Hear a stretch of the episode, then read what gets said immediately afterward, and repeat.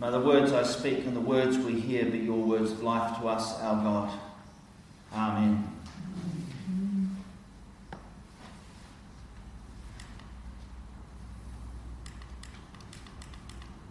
Wake up!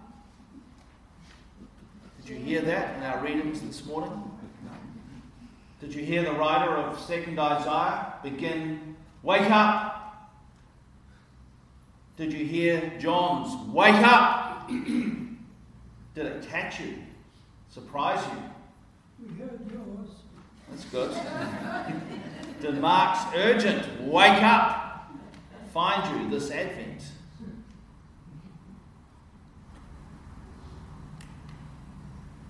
The writer of 2nd Isaiah was written, was writing long after the prophet Isaiah, and he was writing for a new people.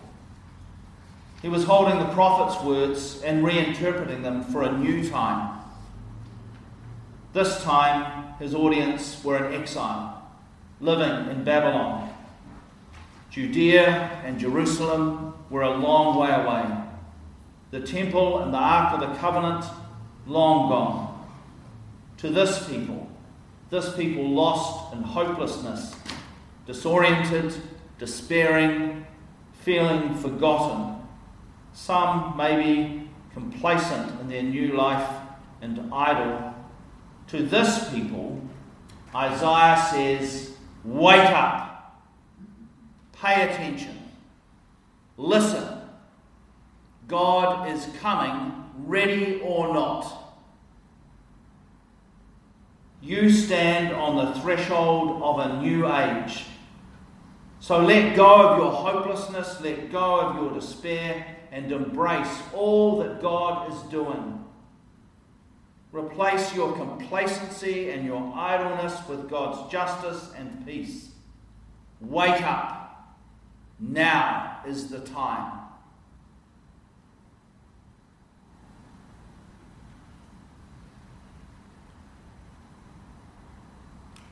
And then there's John, the baptizer, standing on the Jordan side of the Jordan River, standing on Wahitapu, holy ground.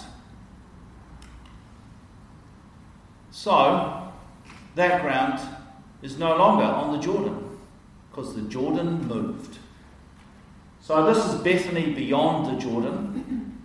For a long time, people have gone down to the Jordan River on the Israeli Palestinian side, and they've thought that's where John was.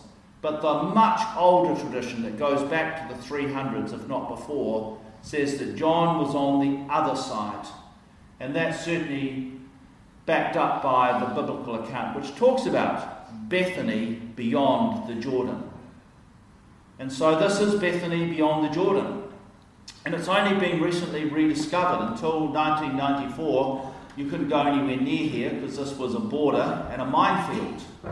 And so the peace treaty between Jordan and Israel needed to be signed, and then they needed to clear out the mines. And when the archaeologists and members of the Jordanian royal family and the administration, uh, the ministry that was responsible for doing this, went down there to begin their work, uh, the king's cousin sent the Franciscan friar stroke archaeologist out first because he said, You are probably much closer to God and we're not sure all the mines are gone. So you'll be protected. I don't know that the friar was particularly impressed by that thinking. But they did find Bethany beyond the Jordan, and they found it because what's the name of the place up in the hill? The burning bush. No. No, where the mosaic is.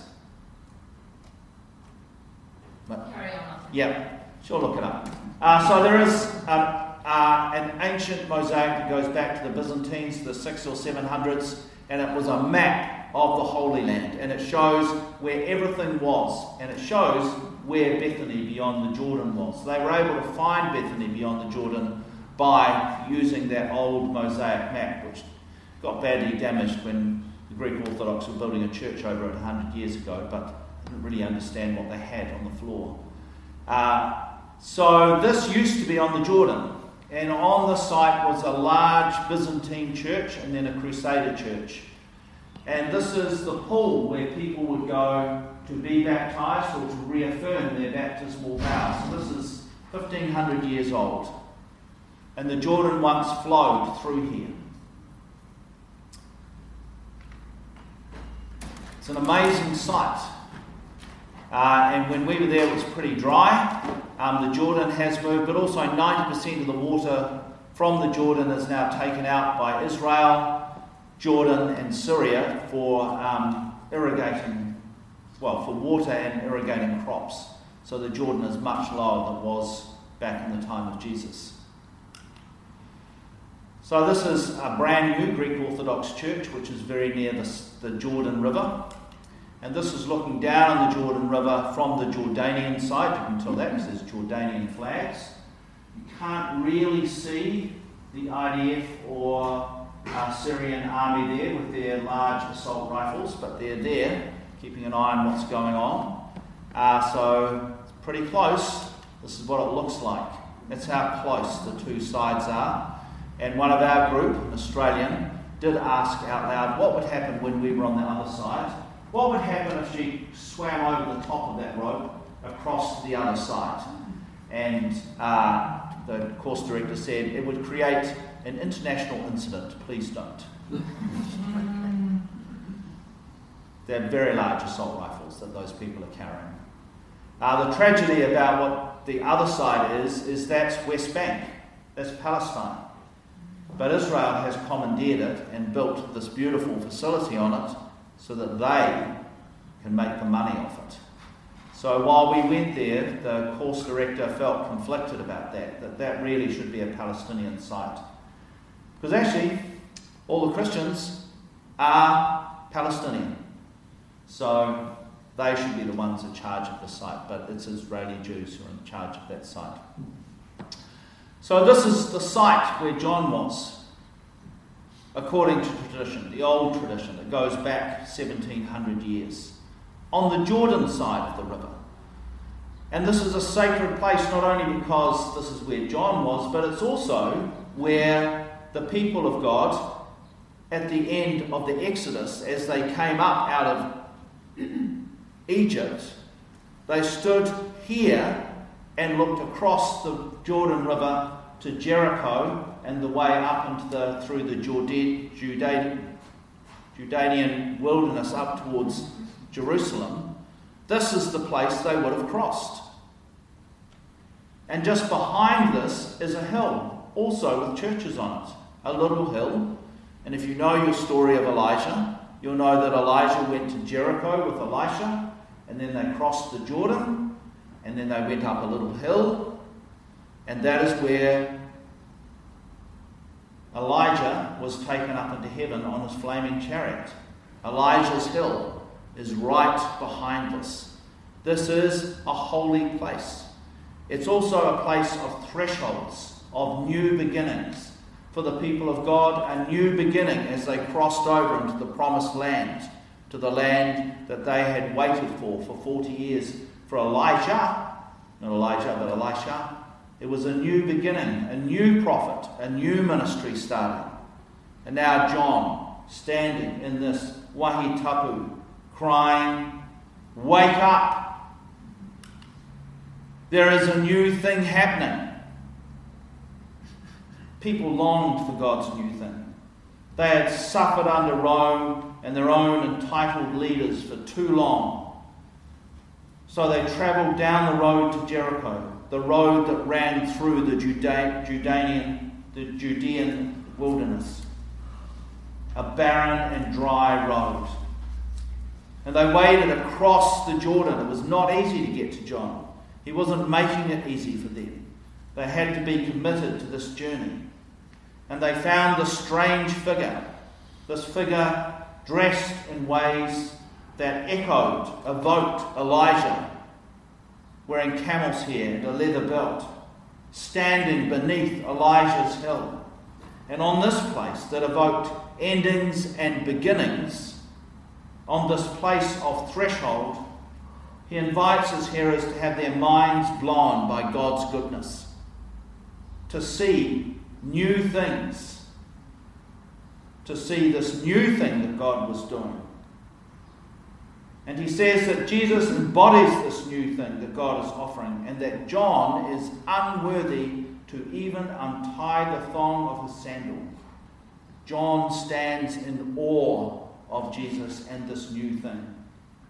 And so in his baptism, he offers a way for others to stand in awe, to let go of all that blinds them and holds them. And he cries, Wake up! Now is the time.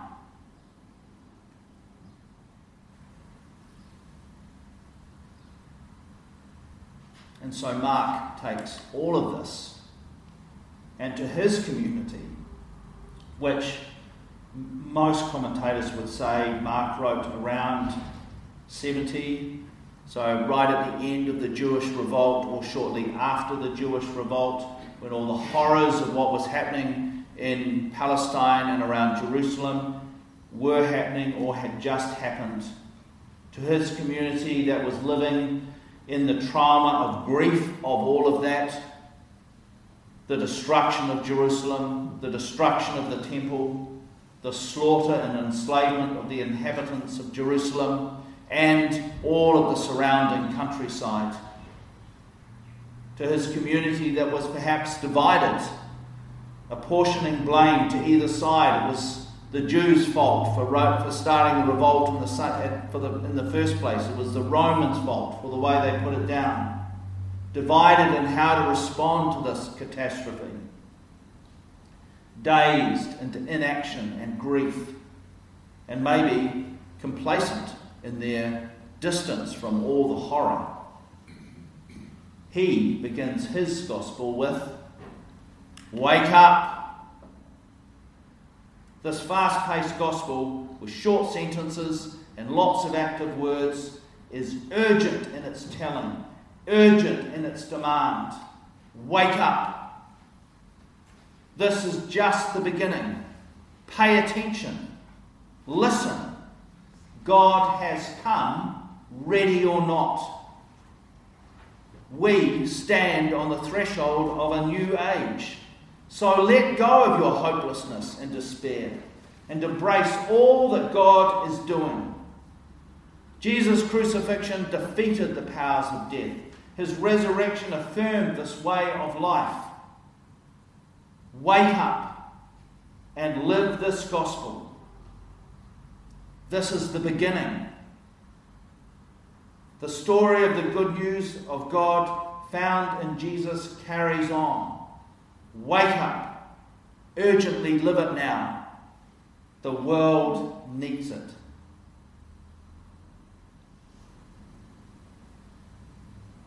So here we are in Advent, thinking about preparing for Christmas and beyond.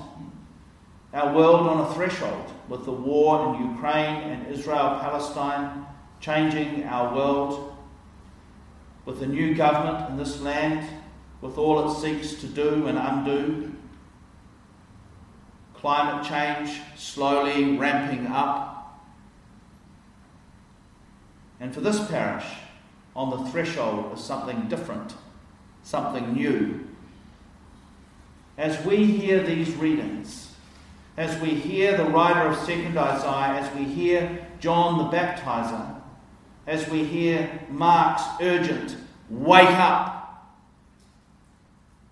this is the beginning of the good news of God found in Jesus. What do we hear? As we hear John's call to have our minds blown by God's goodness, how does that help us prepare to celebrate the birth of the Christ child? How does that help us prepare to be part of that beginning? What might we need to wake up to and what might and what does it mean for us to wake up? So I invite you to spend a moment thinking about that, and if you want, to have a conversation with the person next to you.